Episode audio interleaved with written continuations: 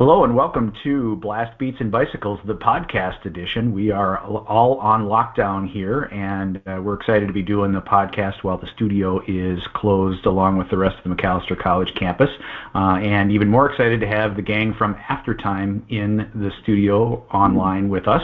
Uh, gang, why don't you introduce yourselves? I am AJ Blakesley. I play drums. I uh, am Chris Radke. I play the lead guitar. I am Brad Sturgis. I play the rhythm guitar. And I'm Sarah Wolf, and I'm the lead vocalist. Well, thank you all for being here. I know this is uh, not what we originally planned, but uh, given the circumstances, I'm I'm really happy that we've got some technology that'll allow us to uh, to hang out together. Yeah. So, uh, can I uh, get you guys to uh, tell us a little bit about the band first? Maybe start by telling us how long you've been together. Uh, we've been together. Chris and I met in 2011, and then we joined. AJ joined shortly after that.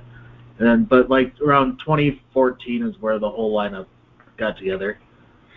Yeah, that's when uh, we finally uh, met Sarah, and we were able to actually start making some meaningful progress. How how did you how did you get together initially? Uh, well, Brad and I just met at, at a, we met at work. That's just how we met, and we were just like, hey, um, we like music. Let's make something sometime. and then we just then we just meet up every once in a while and start writing some stuff, and eventually that turned into um, the the Fall of Light. And had you all been in bands uh, prior to getting Aftertime together? Uh, I was in a band with um, my sister a while back. We played a couple concerts. She played acoustic guitar and sang, and I would just play drums in the background. And that was kind of my first initial band per se. I played uh, with a few different friends back in high school, but you know it was just kind of a, a high school thing. You know that's what you do, right? Right. Yeah, that was the same same deal with me too. Just kind of writing on the side while in high school, but uh, Aftertime was like the the first kind of big band thing to do. Sarah, what about was you? In pep band. I was in pep band. Does that count? it absolutely no, does I didn't count. think about doing anything uh, commercially until I was approached by by Brad and Chris. Before that, I was uh, looking more from the composer perspective. How did how did each of you get your start in music? What was the impetus for you to pick up an instrument or start to start to perform? Uh, growing up, I had my uncle and cousin who were really good drummers, and I always wanted to play drums. So around my 11th birthday, 10th, 11th birthday, my uh, grandma got me a drum kit for my birthday, and from that day on, I've never stopped drumming and learning, and it's been amazing. Did, uh, your grandma was... get you that drum kit because she loved you or because she hated your mom and dad? Maybe both. Brad, what about you? How did you get your start? Uh, I got my first guitar probably when I was 14 years old, maybe. Um, I also self-taught myself piano around that time too, so that was kind of where I started. But I also played trumpet in high school in all those uh, concert band performances. I was, I think, well, freshman in high school, like 15 or something like that. I picked up my first Squier, you know, from a pawn shop as one mm-hmm. does, and um, I just kind of started learning, uh, learning those songs that you play in Guitar Hero, and I was just like, hey, you know, this is cool. And then now I don't know how to play Guitar Hero anymore. it's a totally different animal, isn't it? Oh, completely different. um, Sarah, my was, start. Was, uh, pep band your first uh, experience with music? Oh no. Uh, my first experience with music was as young as like one and a half, two years old. As soon as I could sit up straight, uh, my grandma had me at her upright piano. Um, luckily, my parents lived very close to my grandma when I was young, so I got to spend a lot of time with them and she kind of instilled that love of, of music in me. Um, first by playing piano, and she would encourage me to sing all the time. She would be at every piano recital, every musical, um, just always in support of what I was interested in. Um, so it's kind of always been a part of me. That's fantastic. You you mentioned earlier, Sarah, that uh, composing was an early interest for you. How did you uh, reach the conclusion that you had some interest in, and some talent in, in writing songs? Uh, it started around the time that I started with piano lessons. Uh, once I got kind of the basics down, I started this rather bad habit of instead of practicing the actual lesson material, uh, I was too busy just writing my own stuff. I would sit at the piano and within minutes I'd be just dinking around messing with stuff and then when I came to my lesson, I'd show off whatever new piece I made up to the to the teacher and the teacher would be like, "Okay, Sarah, that's that's nice, but now let's play, you know, page 6." and so um so that kind of continued um in high school. My parents purchased a Clavinova uh, Yamaha piano um with it was more than just a keyboard. It had multi-track recording. It had you know hundreds of different voices to choose from, and that's when it really kind of took off because now I could make these pieces that had you know a piano intro, and then the strings would come in here, and let's add an oboe line here, and um, it was getting more and more complex, and I was really tying that into my love of video game music. And the songs I was writing would be things that I would envision would be part of like a classic like RPG uh, video game soundtrack. Hmm. And so after high school, I ended up taking a certificate course through Berklee College of Music, and it was specifically geared towards writing music for film and games. And it Hmm. was in that course that I learned that I, although I had some talent and interest in the actual composing, um, to actually be in that field professionally, you have to have a lot of uh, music production knowledge, and that is Ah. definitely where I come short. I don't know my my EQ from my well, I know what reverb is, but like you know, I just don't have an ear for that type of thing, and so working with a DAW and with these virtual instruments was a completely different animal. But luckily, right when that course finished, and I was kind of feeling lost and like maybe this isn't for me, was right when Brad and Chris reached out to join Aftertime. So it, it worked out. That's fantastic. And uh, you know, beyond beyond the uh, the uh, video game music, what are some of your your influences as a group? um, uh, my I'll let you influences, guys I grew start. I I grew up listening to Slipknot heavily, so I learned a lot from the drummer Joey Jordison at the time. And um, after that, the influences kind of uh, moved to more rap genre from there. But Yeah, I can definitely hear the uh, uh, the Slipknot in some of your percussion. Uh, AJ, there's, there's definitely a lot of that, you know, with the double kick and so on. It's uh, I, I definitely hear that. oh yeah, I, lo- I love the fast fills. Thank you. Brad, what about you? What were some of your early influences in in music? in like this genre specifically, I guess I started with like Evanescence, Within Temptation, but I've moved on to like I like a lot more Celtic stuff now too, so like Leaves' Eyes or Eluveitie. But actually, before I really got into the symphonic metal genre, I kind of grew up with like classic rock almost through my my Hmm. parents. Yeah, I grew up with uh, listening to a lot of classic rock. You know, around those Guitar Hero days, um, that's when I was more introduced to modern metal and stuff like that. So it was uh, Avenged Sevenfold was my first like metal band I really got into, and um, so naturally, um, one of my guitar idols is Synyster Gates.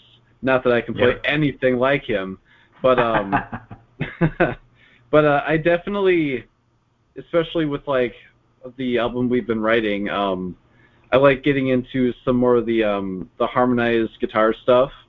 That's it. It just sounds super cool to me, and so that's that's kind of where a lot of my influence comes from between modern metal and classic rock, and then naturally when Brad and I met, he got me into a lot of the symphonic metal. So we get a lot of that. how uh, how would you guys describe the musical style of Aftertime? so it, we're obviously in the general realm of symphonic metal, but we take it one step further and actually narrow ourselves down to cinematic metal, which basically means what sets us apart from other symphonic metal bands is we double down on the orchestra and the choir, and we really make it sound like it's a soundtrack with metal music. Um, Mhm. uh, stylistically that also means that our lyrics are more about escapism we're we're telling stories with our lyrics uh, very rarely do we have a song that's tied to anything in our actual real life experiences um, it's basically designed to help the listener you know come away and and t- go to another place for even just a few minutes As you as you compare yourselves to other symphonic metal bands, what are some of the things? I mean, you talked a little bit about the orchestration and the choir. Um, are there some other things that you feel like put you in a different category than those those other sort of let's I don't want to say mainstream symphonic, but more traditional symphonic metal bands? Yeah, in fact, we've we've been referred to by a couple different fans before as having more of a Euro sound, which I don't think any of us had thought of prior to hearing that, but I suppose it makes sense. I don't know, it's it's, it's hard to tell, but our music isn't as commercially well, I don't want to say mainstream either, but we I, I, do, I do think we have a different sound to what you would commercially hear um, on the on the radio or in certain other American metal bands. Um, mm-hmm. Um, and I, I take pride in that. I like that we really spend time focusing on the quality of the orchestrations and really make it just as, as we like using the word bombastic as, as much as we can. Are are there some of the European uh, bands that you model yourselves after or or take inspiration from? We certainly take inspiration from from Nightwish, of course. I think mm-hmm. um, in some ways they pioneered the cinematic metal genre, particularly with my favorite album of theirs, the Imaginaerum album, partly because that entire album was set to a movie, and it worked brilliantly in my opinion. But you know, we obviously aren't trying to be a, a Nightwish clone, so we do take inspiration from from some other bands. Like Brad mentioned, we we think about some of the things Leaves' Eyes uses, or um, people compare our sound to Delain sometimes. Mm-hmm. We kind of take the the best of little bits of, of other bands and still put our own spin to it. As, as you look down the road, uh, what what's your vision for the band and your songs? I mean, where where do you want to take Aftertime? I think Sarah kind of summed it up pretty well. Is that we like to do the the storytelling that's um, escapism, and that's something we'd really like to build upon as we do more music just constantly be allowing people to kind of you know drift away from their normal lives and come with us on a journey to whatever story we're trying to tell them with it whether it's a concept album or even just a little song as long as we can keep doing that i think that's that's probably what we'll keep looking towards. Uh, do you have some long-term goals for the band uh, professionally in terms of your ability to reach new markets and new opportunities and so on? Yeah, we totally have um, some long-term goals in place, uh, or at least ones that we're working on. Right now, uh, with all this virus stuff, it's kind of screwed up um, our planning for the year a little bit. Right now, it's uh, work on our fundraiser and get that funded as much as possible so we can get the farthest shore out on time. And from there, it's tour around the U.S. again, and then hopefully the world, and eventually uh, the the big goal is just to make the band um, our professions. It's so it's what we all want to do. So the end goal is to be able to live off of the band. That's fantastic. So you mentioned the the new record, the Farthest Shore, that you're in the midst of, of recording and, and finishing up. How's your pre-sale campaign going so far? Uh, it's coming along. Last I checked, we are at well, let's see, we are at 56% right now. It's been running okay. for a couple weeks now, so it's slowed down a little bit as campaigns naturally do.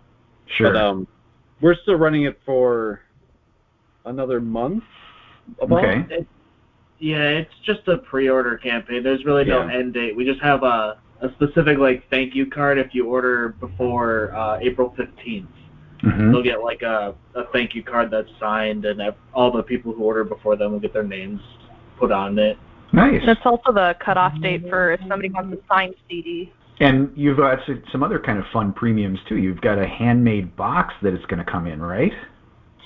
Yeah. Oh yeah. Um, those are those are all made by by my hands. I might enlist the help of Brad and AJ here for the some of the more monotonous type of tasks, but uh, yeah, it's all it's all handmade by me. Um, the picture on our campaign is kind of the um, the prototype. I do have a couple little changes I want to make to make it a little fancier. It's uh, cut by me on my table saw and sanded and stained and painted and lacquered wow. and assembled. It, it's uh, it it. I mean, if it's anything like the prototype, it's it's gorgeous. It's absolutely a beautiful image on the on your website. Well, thank you. And how did you come up with the idea to make that as a as a premium for people? Uh, well, we um we had it from our previous campaign that was unfortunately unsuccessful, but um we wanted to keep that going because it's just such a cool item and it's uh you know you hear about box sets, so we're like okay well let's do a the actual box. yeah let's do an A actual literal box. box. set. I, I love it. It's a great, it's a very unique uh, incentive for people. Um, and so, how long is it going to take you to build all those? I mean, what's the? When, will people be able to get those right away when the when the record comes out? Uh, yeah. So is um, as soon as the the record comes out, I should have them all complete. I haven't started making any of them yet, but they should not take very long. It'll it takes longer to make one than it does to make a few of them in a way. Yeah. Just because if you're making one, you have to make each part, you know, all individually. Mhm. If you're making ten of them, you can make all the the tops at the same time and cut all the bottoms at once, and you can stain them all at once. So per item, it's quicker when you're making a few of them. Well, that's that sounds really cool. I'm really anxious to see those uh, out in the world, and I know people are going to get excited when they get theirs in the in the mail for sure. Yeah, I'm super excited to get them out for people. Yeah. So yeah, let's talk only about a the limited record. quantity of them too. Oh, how many of them are going to are there? Oh gonna be? yeah, we started with we started with 30 of them, and right now I think there's like 10 left Okay. Because you know I can only make so many of them. Right. Well, that's uh, that's double incentive for people to get out there to your website, and we'll uh, we'll put a link out for people to get to connected with you, so that they can make that order later on. But let's let's talk a little bit about the record itself. Uh, what's the overarching theme for the Farthest Shore? So basically, the story of the album centers around this group of adventurers, and they have made the decision to pack up all of their belongings and set sail from their homeland to discover what's out there. They want to seek the farthest shore. They want to see how far they can go, what they see along the way, what can they discover, what kind of adventures can they have, and the album takes you through some of those adventures, like with um, withstanding a, a terrible sea uh, storm.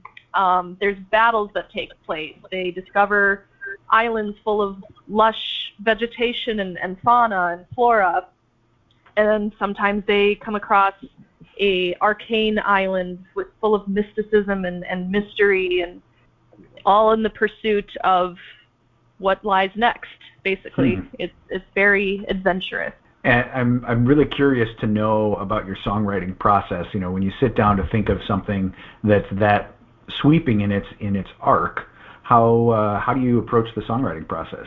a lot of the songs were uh, started by me, and we kind of just kept basic kind of a, a basic feeling throughout the album. And we we kind of knew what songs needed to go where. Like the the track list of the album was basically finalized before the songs were even finished writing because we knew we had to convey certain emotions as the album progr- progressed. Mm-hmm. So a lot of these songs started, I guess, with um, just general melodies or just like guitar sections, and then we would build out just a basic demo, and then I'd give it to the other band members, like AJ. I'd let him write his bass or his uh, drum parts, and Chris would write his solos, and then I'd work with Sarah on the vocal lines. Um, I'll let AJ talk about his drums. I guess a little bit about that. Uh, the drums, when they hand me any uh, orchestra demos or guitar demos, I usually just spend a, like a good hour to three or four hours just uh, writing a good little rough like like scratch track they can just like continue writing to because if, Sure. if you're writing a track with no percussion, it's kind it's kind of hard to, to think Oh, about hard. other things like so.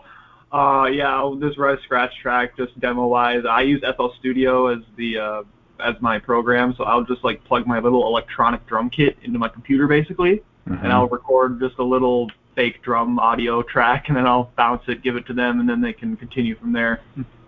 Unless it's Sanctuary, that one was written all backwards. Al- Also, also to mention also on this album, we uh, currently don't have a bassist, uh, so I play bass on the side, and I had to do all the bass recordings too for this album. Oh. Wow. Yeah, But, uh, One man yeah, rhythm we'll- section. yeah. oh yeah. So we'll get like the tracks, the the new drum tracks back from AJ, and we'll me and Sarah will sit down and do the vocals, and then the orchestra's kind of just being built up around it, and then Mhm. after the song is completely demoed with everybody's parts and then our basic orchestral lines. Then we give it to um, our orchestrator Lukey, who takes all of those melodies we have and just kind of amps it all up into what you hear. And so, AJ, I'm curious to know if you bring in all the fills in that initial track that you record for everybody, or does that come later in the process? I, I will put in some fast fills. I, I typically, uh, again, since I'm allowed to use an, an electronic drum kit, I'll I'm playing naturally, so yeah, I can add in those fast fills. So it's kind of a, a good rough idea for me too, because as I'm as they're working on the orchestra, I can go into my program and I can adjust it with my keyboard and mouse MIDI. So it sounds like you guys are, are big proponents of technology. Yeah. Absolutely. You kind of have to be with this genre. In 2017, you put out the World We've Lost uh, EP with some or, uh, or- orchestral versions of the songs as well. How did the songwriting process for the new record, uh, The Farthest Shore, compare to what you guys did with uh, World We've Lost? For that one, that was a lot. I don't want to say small scale because those songs are still just as bombastic as the ones that are on the new album, but there's just there's less of them. Mhm. On this new album, there's three times as many songs, and there's a couple songs we wrote that didn't make it to the the farthest shore, so the workload was just a whole lot more for this. The actual like song sh- like uh, songwriting structure was pretty similar. Back then, I think we were still kind of making just basic demos, and then everybody would kind of add their parts, and we give it to Lukey at the end. But I would say this time around, the the whole process was just a lot more extensive. And I'm curious, you know, when you when you start with the idea of a of a full story that incorporates all the songs on the on the record, how how do you approach? You, know, you talked just very briefly about song structure and flow on the record, but I'm curious to know sort of how do you architect that whole record with each song having its own place but being distinct. So one thing we wanted to make sure we didn't fall into the trap of is basically using the same structure for all all of our songs. There are bands out there that kind of have that that feel to them where you listen through the whole album and you don't realize it started over already. And that Mhm. can work for some bands, but we wanted to give each of our songs its own character, its own identity. And so this writing for this album allowed us the chance to kind of mix up the, the formula sometimes. We have songs where it's kind of the straightforward, you know, verse, chorus, verse, chorus, bridge, chorus.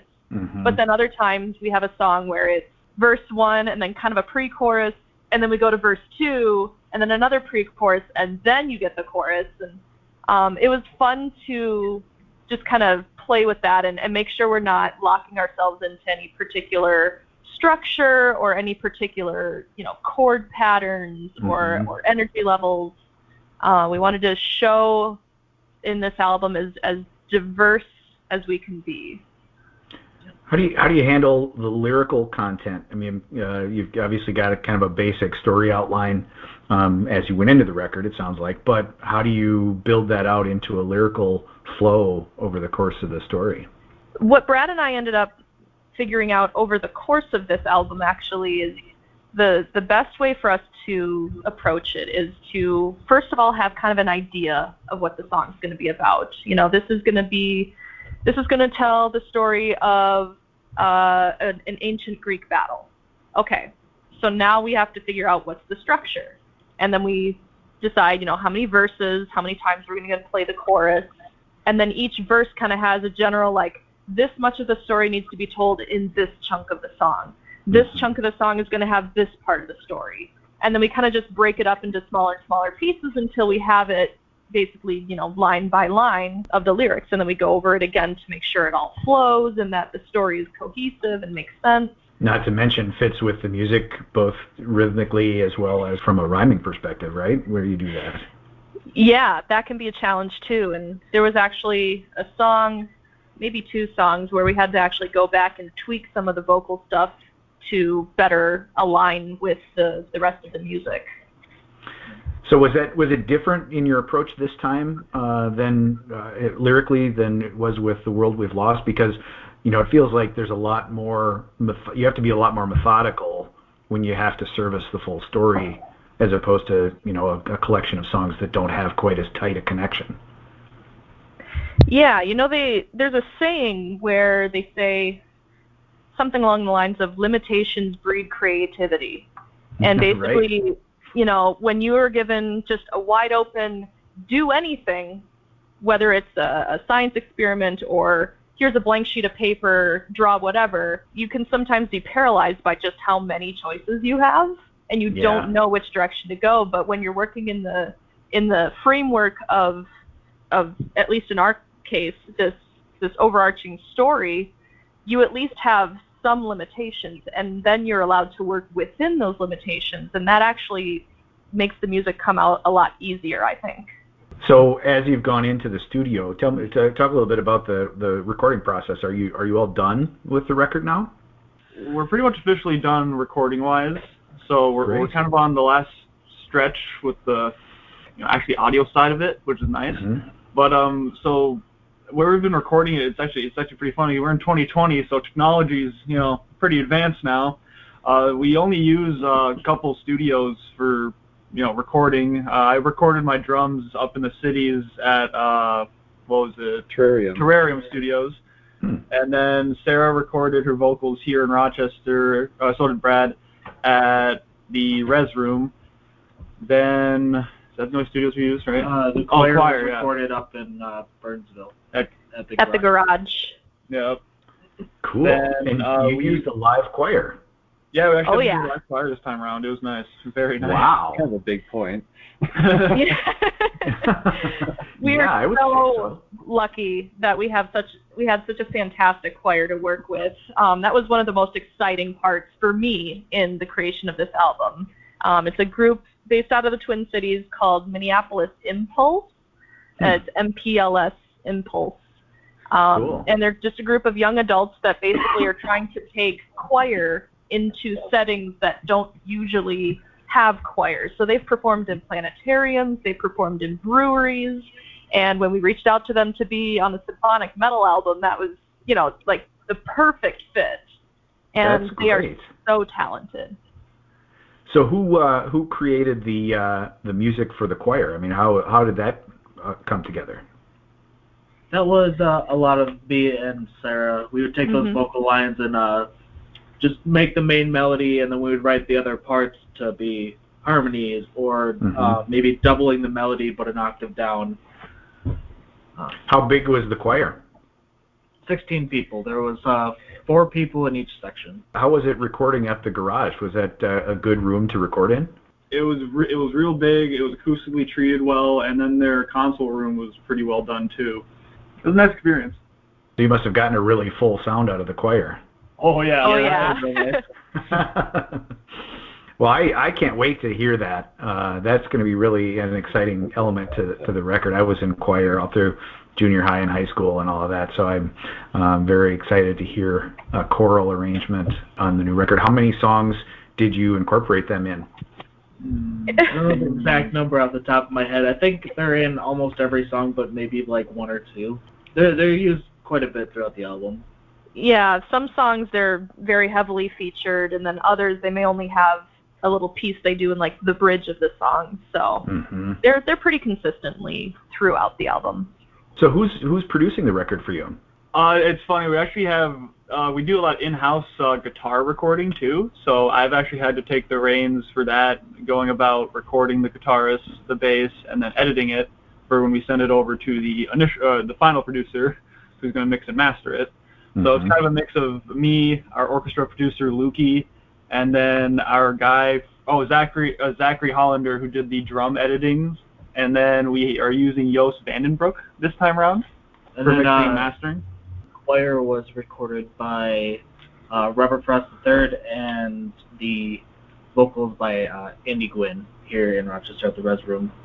So quite a few different producers, but the actual mixing producer is uh, Joost van den Broek, who did Epica. He's worked with Xandria. A Wow, lot of name people in the genre. We're very happy to be working with him. Yes. hmm that's fantastic. And so so what was the collaboration like? I mean, working with that many different people on the production end had to be fairly complex. It's it's a lot of like long work and a lot of communication. Uh, Brad's I think Brad's kind of uh, done all the communicating with all of the other producers uh, in house. Again, guitars we kind of just sit down and do a day of recording a couple songs, and then I take a week or two to edit them, and then that's done on our end. Brad, if you want to talk about the other ones. Yeah, I've been all of the discussions with um, our orchestrator Lukey and the producer that'll be mixing Joost, they've all been done remotely, usually just Facebook chat or hmm through email. But they've been real, real nice to work with because they're very quick to respond and it's very nice. And the same went with uh, like working with Andy for the choir and Zach. They were everybody was real. They were real easy to communicate with and to work with. Mhm. That's great. Well, I got to believe with, with someone like Joost, who's had so much experience in the genre, uh, has got to help a lot. Yeah. How did Yeah, you get think- connected with him in the first place? Uh, we just I, I knew he that that he produced a lot of these um, albums that we listened to, so I just I went on his website and I sent him an email. And I think it was less than a day later he responded back wanting to to hear some of our music for an example, and then he seems pretty excited to work with us. So That's a lot great. of credit needs to go to to his end for being so open to working with us. So had you had you been performing any of the songs uh, before you went into the studio, or are they all brand new essentially for for the recordings? Uh, most of them have been kept under lock and key, but uh, the the the leading single from this album is "World We've Lost," which people are already quite familiar with.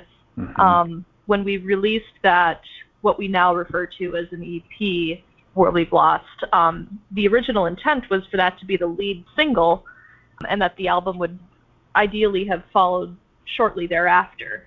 But besides that track, uh, we did bring out our track uh, Planetary Eyes for our tour last year, where we Mhm. got to tour the, the West and, and Southwest United States. And that was definitely a, a fan favorite. It's, it's one of my personal favorites, which, you know, those two things might be connected. Um, but yeah, it was really exciting to see the reactions from people. Um, we have played that either once or twice at local shows now, so it was interesting to see the difference between people who were hearing all of our music for the first time versus people who had already heard some of the tracks and then heard this new song. One other song we've brought out just on a single live performance so far is A Journey Itself, uh, which is more of our Celtic, um, not quite ballad, but it's it's a lower energy level. It's it's more lilting and, and dance like, and Mhm. people had a lot of fun with that one too. So people have had a chance to get a, a few a few little sneak peeks at it. Yeah, just a little taste. so uh, I I think we should give people a chance to really appreciate uh, your music and World We've Lost. Since we've been talking about it, seems like a good one to to share first. Um, talk a little bit about what what we should be listening for as we listen to that song. So World We've Lost is not a super complex song, but it's it's really cool. Um, there's a few different tempo changes in it um, that you could definitely uh, look for to just note the kind of change in um, energy it gives. Um, there are a couple different motifs that change between the intro of the song and um, like the the chorus and pre-chorus and um, those type of areas. And then uh, there's a key change at the end that is always fun to fun to have in songs just to kind of change the mood a little bit and add some excitement as we pull the song to the end. Fantastic. Well, let's give people a chance to listen to Aftertime, and this is World We've Lost. You're listening to Blast Beats and Bicycles.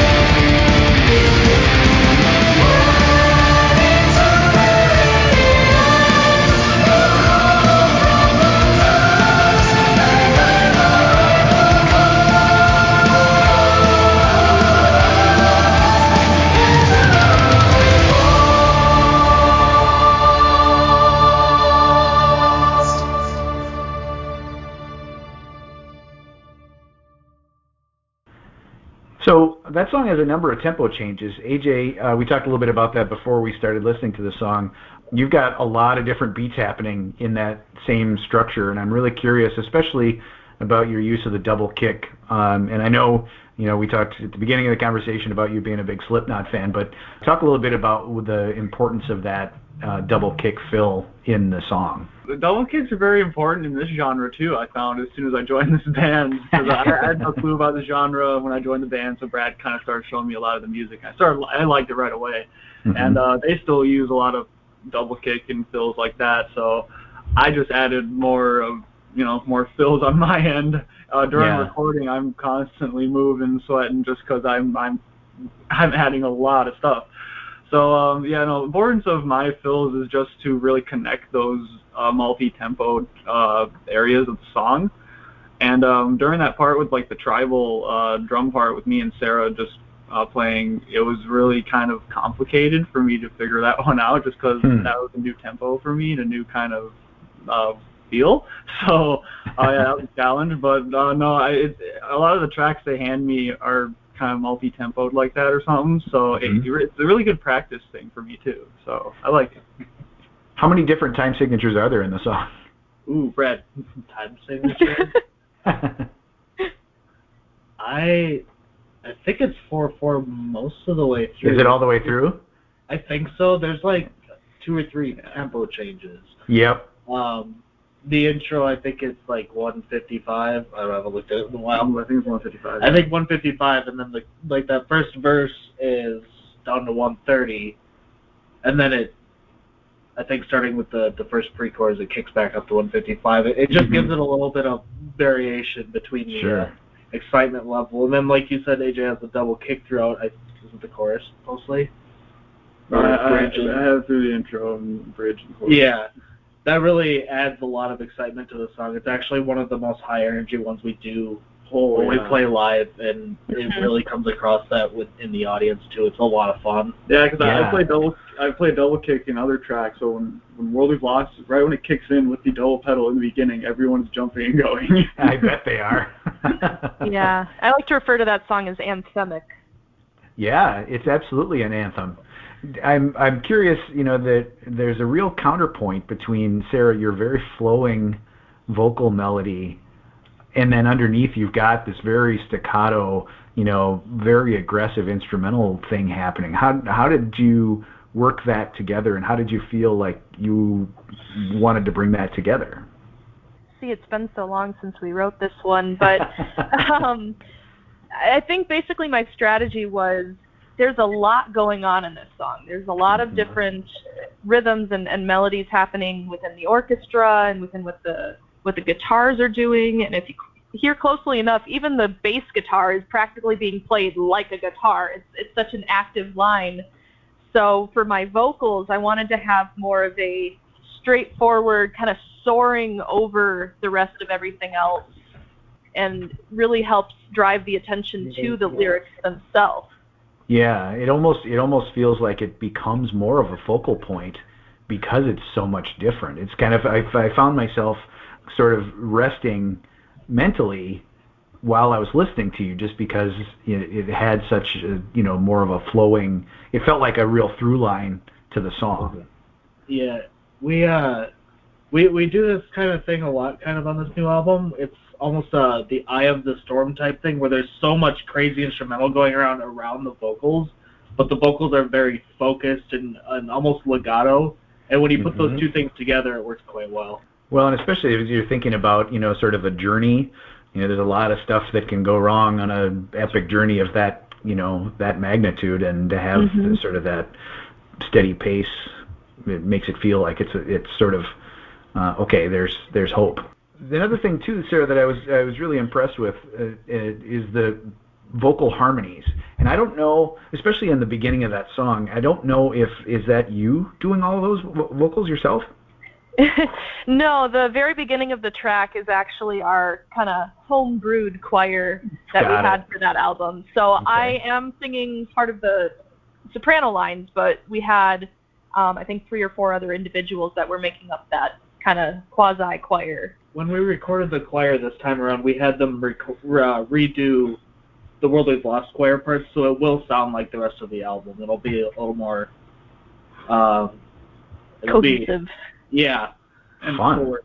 yeah That's really that's that's going to be fun to hear. I mean, I really like the the the harmonies on on it as it as it stands, but to have four times as many voices on it is going to be really cool. yeah You know, Sarah, as I think about this song as compared to like Masquerade, which is one we're going to play next, um, the your vocal style is very different in Masquerade. I mean, it's almost a percussive instrument in places during the song. Talk a little bit about how you developed that approach for this one. Yeah, the the difference is obvious because uh, I didn't write my vocals for Masquerade, or at least I had very little very little influence on them. Um, this song was, for the most part, pretty much written by the time I joined the band. Mhm. So it was written by the previous vocalist, which was AJ's sister, which the lyrics also belong to her. So um, she and I have very different vocal styles. She's more of an alto, kind of a more of a mezzo voice, um, where I'm, you know, soprano day and night. Mhm. so um, that certainly is is why there's a difference there. But I've I like to think I've made it my own over over time as I've gotten more and more familiar with the song. Well, let's give people a chance to to listen to it. This is Masquerade by Aftertime.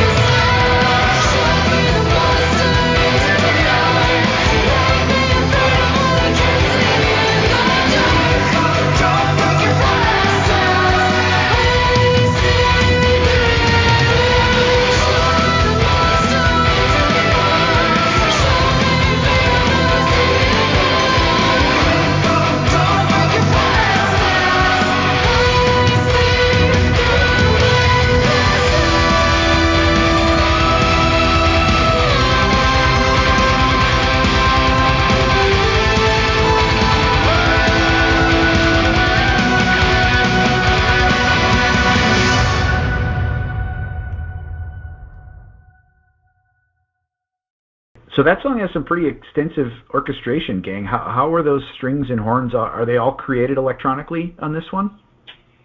So yeah, we we will create uh, when we are writing our new songs. We'll create a little demo orchestra on our side, and then mm-hmm. we'll send the orchestra or the orchestration sheet music and the MIDI over to Luki over in Austria, mm-hmm. and he will uh, use live samples that are digitally replicated on a computer. so hmm. it is live wow. samples recorded. It's just replicated on a computer. Um, mm-hmm. so he'll do that on his end, send them back over to us, and that makes them sound all pretty. And then live, I will use a computer behind my drum kit to trigger our orchestra live.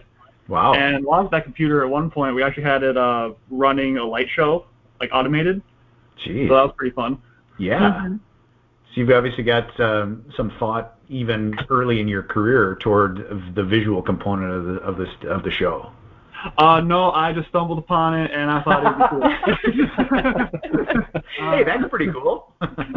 kind of fun fact about Masquerade, um, the orchestra on that. When we started working with Luki, that was the first one we gave him as kind of like a test run, hmm. and that's what he gave back to us. And we're like, yeah, you're not, you're not leaving. We're keeping you for a while. we must have more. Uh, we talked uh, talking a little bit about stage shows. Uh, you mentioned your tour uh, last year, Sarah. You've also had a chance to share the stage with some pretty no- notable bands over the last few years. What what have been some of the more memorable moments for you from touring and playing some of the local shows?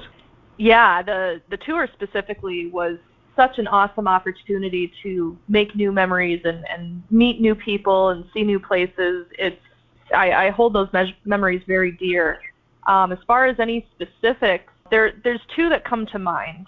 One of which is just kind of the overall feeling of every night is a new audience, and because we haven't done anything out of our own state really prior to that, every audience was was a brand new face.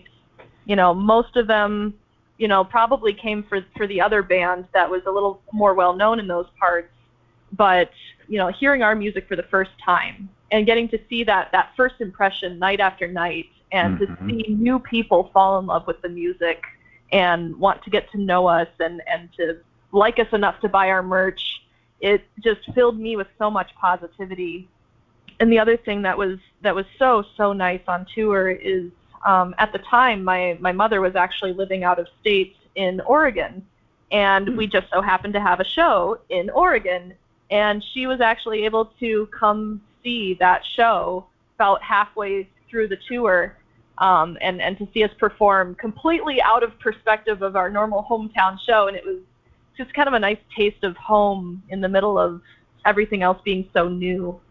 That's fantastic. And you obviously had to have had a chance to watch, uh, you know, the headliner and the, some of the other bands that you've played with. What what do you look for as a as a you know opening act or a, really as a as a young band? What do you look for from their experiences and your experiences watching them? We had so much time to to study each other on this tour because you know we we took turns, you know, with, between who would be the headliner each night. It went back nice. and forth every other night, and so over time, you know, I definitely wanted to make sure we we kind of studied, you know, their their stage presence, how do they interact with the crowd, how consistent are they night after night. Um, and I'm I'm not sure if we've even said their name yet. Seven Spires is the band that we toured with, um, and these these guys, we we jokingly refer to them as kids because I think they're all younger than than most of us, but they are wow. so talented, and they all met through being students at Berklee um, out east, and hmm. that that education certainly comes through. And I I think it's it's kind of funny because you have a certain view of a band through just what they put out online and, and on social media and what you see presented, and then to be able to kind of see behind the scenes as you're literally driving from city to city and all the ups and downs and all the sleep deprivation and the, and the 1 a.m. Jack in the Box and all of that. And they're they're just kids. They're just people like us.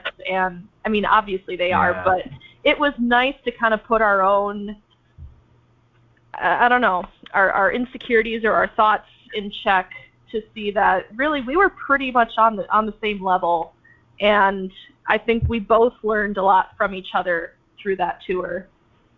If you were to describe an aftertime show to somebody, what would you? How would you describe it? Hopefully, our intent is that it's unforgettable. Whether we're just the the first opening act of the night, or if we're the headliner, or something in between, we put our 100% effort out every time we're on stage. We not once dial in when we're on stage, and we hope that comes across to our audience. We want to make sure we're the act you are thinking about when you're leaving that venue that night, because who knows the next time they're going to be able to see us live. Yeah. And we just want to leave them with that unforgettable experience that we have taken you on this journey with us. Even though we are uh, sometimes we'll you know be opening shows or what have you, we are cinematic metal, and I think that just kind of carries with it a feeling of energy, big and uh, you know things you think of when you think of a cinema. So Right. when we're doing our live show, we're up there dripping sweat. We want to put on a show. We're not just playing music. We want to put on a show for everybody. Mhm. And there's we're st- uh, we're definitely still learning um, on you know ways we can improve our stage uh, appearance. But it's going to be a lot of fun with uh, the upcoming the upcoming album. But there's just so much more story to tell and kind of translate through our live stuff that it's just going to be so much fun. So uh, how how do you take that? You know, what's obviously musically very cinematic and anthemic and bombastic. How do you what what are the key elements to your your visual presentation th- that make that stage experience bring the story to life? I mean, wardrobe or how you interact with each other or whatever. Fog, lots of fog. yes. um, in addition to that, um, we've always had stage clothes, specific outfits that we wear on stage, um, and that's really important to us because, uh, y- you know, again, it's part of your branding. For for some bands, it's part of their brand to to wall stuff on stage in, in a pair of jeans and a t-shirt and just kind of do their thing, and that works for them. But because we're trying to be larger than life, we, in a way, are playing characters. So having specific stage outfits that fit our branding and, and match amongst ourselves um, is really important. And we uh, we had we had a blast, or at least I had a blast, putting together new stage outfits uh, for this new album. Um, so much and so often in metal, you see if they are wearing stage clothes, it's, you know, it's all black and it's you know Mhm. got spikes on it or chains or you know typical metal kind of outfit. But hmm since we are the adventurers from our album, you know, we specifically made a rule to stay away from black. So we've got Cool. browns and, and tans and creams and so being in stage clothes is important. Being very active on stage is important. I'm constantly moving around trying to make sure everybody in the audience gets a chance to, you know, see see us in different arrangements and from different angles and that I want to be able to interact with everybody in that audience if possible. Yeah, just just basically trying to be larger than life. And I, I know, Sarah, that you're uh, you're active in cosplay as well, and I'm I'm curious to know how much of your influence or how much of that influence has brought brought itself over to the band's visual. Well, I mean, the feeling of being stuck in boots and, and tight fitting clothing all day has prepared me. um, yeah, and I, I haven't really made anything from scratch for stage clothes. There's been thoughts about using like a particular costume, but it doesn't it doesn't really fit the branding. If I waltz up as you know X23 from Marvel Comics, it's, it's right. a little bit of a different universe, but I Sure. suppose there's some benefit to kind of already having that experience. With Sarah being skilled in cosplay and making her own outfits, uh, she actually made the shirt I wore on the Oh, yeah. artwork of Fall of Light. Nice. I forgot Nice. about that. Yeah. Well, Uh, and well- HA, you've got uh, you've got sort of a visual brand too, right? You've you wear something covering your face while you're Uh, while you're on stage, right? Uh, yeah, first uh, first round with Fall of Light and the World We've Lost EP, I wore the black bandana. It would fall off a lot on stage, but that's a bandana for you. And uh, now, uh, if you look at our new artwork for the upcoming album, I have designed a new look. And yeah, I love the scarf, love the mask, love the hood. Up till now, we've uh, only ever just wore these black clothes on stage. You know, it kind of fit the Fall of Light branding, but um, getting into the farthest shore, we're super excited to bust out these new outfits and stuff. oh yeah. Because um, just black clothes isn't isn't what we want to be known for. Also, the, the fall of white clothing on stage gets very hot. So yeah. Oh, yeah. It's all like long sleeves and thick pants, and yeah, This is it gets why very warm. This is why I wear a kilt, Brett. I support that. I hey, support I'm that. excited to be wearing pants this time around. Let me tell you. Yeah, I can imagine a flowing skirt, you know, especially if it's floor length, can be kind of tricky with all the equipment on stage. I've had a few close calls. Yeah. Yeah, I can only imagine. Speaking of gear, what uh, what kind of gears do you gear do you guys use on stage? For the drums I use, I use Pearl drums. Uh, my cymbals are a mixture of Sabian, y- uh, Wuhan, Zildjian, yeah, a mixture. And uh, I'm also really the gearhead of the band, so I use the computer, as I said earlier, for the Mhm. backtracks, orchestrations, and running lights or geysers. And uh, a couple uh, months ago, or a couple a year ago, before the tour, we got the in-ear monitor set up. Oh, and nice. that's a full rack we can just wheel on stage, and we can plug our wireless uh, in-ears in, and we all have our own mixes, and we're ready to go. It's got to make setup on on stage a lot easier too. Uh, yeah, for the tour, that definitely came in handy because that was around the time Chris and Brad upgraded their amps to just uh, DI into our IEM rack, Mhm. and that way we could just wheel it on stage, turn everything on, and yeah, we, we were ready to go. If we had amps or cabs, it would have made setup kind of twice as long, and that in some cases we did not have the time Or the space on stage. or the space. Yeah. opting to go to um like DI is I think just a great decision for uh, playing shows because after you go through speakers anyway, like the house speakers, you're really not going to notice like a ridiculous sound difference, and that's not what people are really there for anyway. Right. so if we can get set up on stage, you know, quickly and uh, in a timely and efficient manner, then that makes the show get going pretty quick. So yeah, I upgraded. Uh, I was using like a half stack before, and then I decided, well, you know, this Kemper thing looks pretty cool, so I uh, bought myself a Kemper Profiler with the the foot the foot switch, and that's been just a fantastic decision.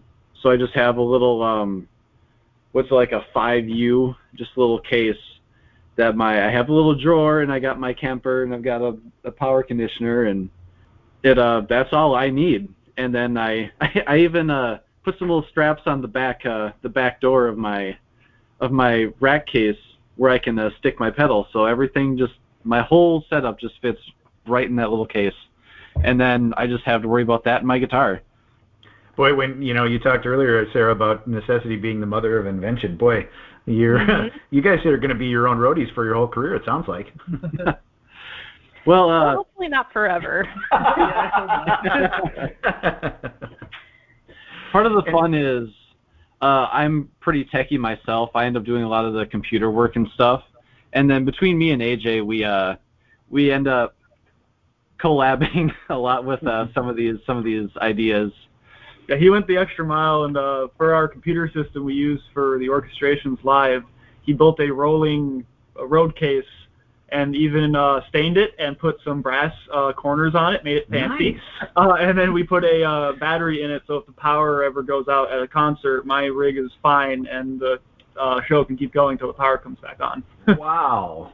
We lovingly refer to it as the crate. Trademark. That's trademark. Crate TM. I love it. Well, it's, it sounds like in our in our coming Mad Max future, you guys are going to be the only live band with an amplified show. All right. Bring it on. and you know, sadly, this whole thing is keeping you from a show uh, that was originally planned for uh, for Monday night. How much uh, how much has this situation affected your 2020? It has definitely affected us as well as you know a lot of other bands and it's Yeah. it's the same but you know we're we're doing what we can we have you know we uh we planned out like all of our 2020 we want to be able to do we want to try and do one or two shows every at least couple months. We want to have Mhm. a regular show schedule, but you know, for the foreseeable future, that's kind of kind of changed. And um, so right now, we're just focusing on trying to increase awareness for our, our pre-order campaign for the Farthest Shore hmm because as long as um, as long as we can get that funded, then the album album can uh, still get put out on time. We've got Andy; he's still working on vocal edits, and then we've been in contact with Joost. Joost is such a good guy. he, he sent us an email like on Friday, just asking how things are how things are doing, Good. and um, so it sounds like things are still good on on his end. So Great. as long as we can get that that campaign rolling or keep Mhm. it rolling and um, we can get the funding we need, then um, everything should still go as planned as That's far great. as far the shore goes. You know, I uh, I've seen a number of bands that have been doing you know like live streams and maybe and even putting their Venmo accounts up on the their live streams. Have you guys thought about doing something like that? Uh, we have actually pretty recently we started discussing the possibility of doing maybe um, an acoustic live show. Oh, uh, cool. through streaming. We're actually I think just gonna take the set list we were gonna do for the show that was that got canceled, uh, Mhm. the Insomnium show. I think we're gonna take that set list and turn it acoustic, and then we'll we still gotta figure out how we're gonna stream it or where to stream it, but. There, there are some plans to, to try and do that. We, yeah, we have the equipment ready and available to do it. So. We just got to That's work out the, the details. Sure. Well, keep We're- us posted on at- that. We're looking at hopefully April to to do something like that. Are are you thinking about a CD release party sometime during the year? Yeah, it'd be really nice to do it. We've talked about doing one kind of a lot. We want to kind of put on a more a, a larger show than we normally do for that, but with all the the virus stuff going on right now, we just gotta play it by ear. Hopefully, it's cleared Mhm. up by the time the album comes out, and we can do that. Yeah. Speaking of like um, just uh, stage performance stuff for the release party show, we have some plans to add a little more to that naturally because it's the album album release show. Mm-hmm. But uh, we've uh, thought about some fun props we can add. You know, maybe some cannons that shoot smoke or something like that. Sweet. Um, it, it'll be it'll be quite the show. There's a lot of options for um, props and you know a little branding stuff as far as the kind of farther shore adventure theme goes. So nice. we're uh, we're gonna get pretty creative with that, I think. You're gonna ca- have the cast of 300 come out and lead you on stage? Oh crap! You heard about that? oh, was I not supposed to say? Listen, just because one of our songs takes place during the Peloponnesian War. oh, that's going to be really exciting. I can't wait to to get a chance to see that show. That'll be that'll be really fun. We can borrow a boat from Leaves' Eyes. Yeah. or the you know uh uh um, Amon Amarth also has a giant Viking boat. You could probably borrow that. Yeah. Oh, yeah. yes. Perfect. We do a giant. If everyone's doing giant Viking boats, can we just do like a pontoon? I feel like that's very, that's very American. Pontoon. The that would be very pontoon. Minnesota. That would be very Minnesota. We just do a raft, There we you go. just a log raft. Farthest lake. Farthest lake. yeah. so, uh, are you going to be? I mean, obviously, uh, "World We've Lost" is on the record, and that's out uh, from the from the EP. Are you going to be releasing any other singles from uh, Farthest Shore before you go live with the full record?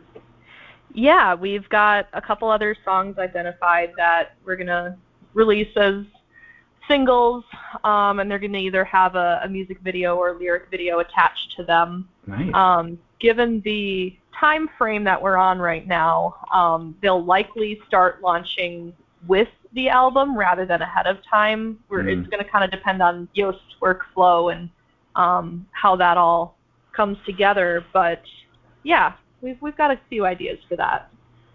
That sounds fantastic. It'll be fun to see those those videos. That always adds a, a, a component to any music, but obviously with such a visual uh, storytelling medium in your lyrics and the and the songs themselves, video will be a really nice addition.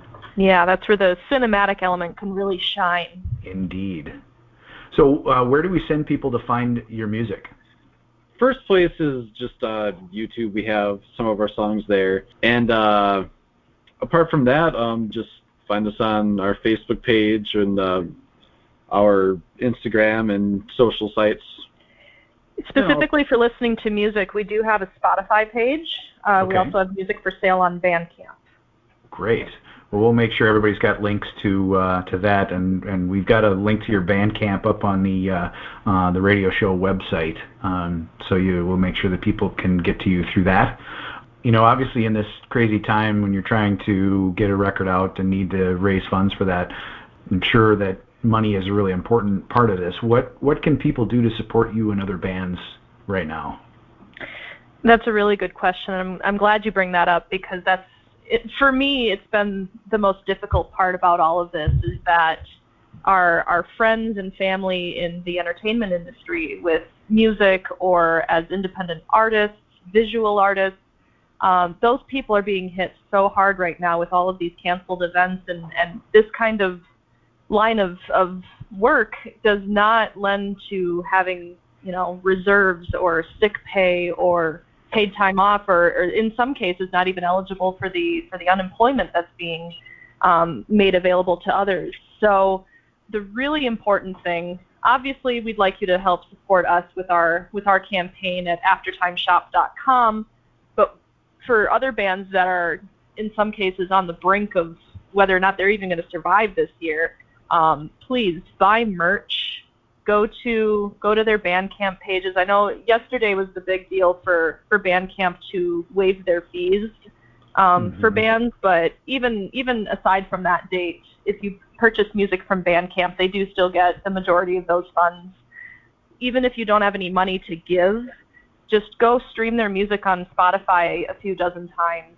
That you know it, it may only add a little bit but it does help I think Well, we just need to come together as a as a community and, and really support each other and just try and keep everybody afloat till this is all over. Absolutely.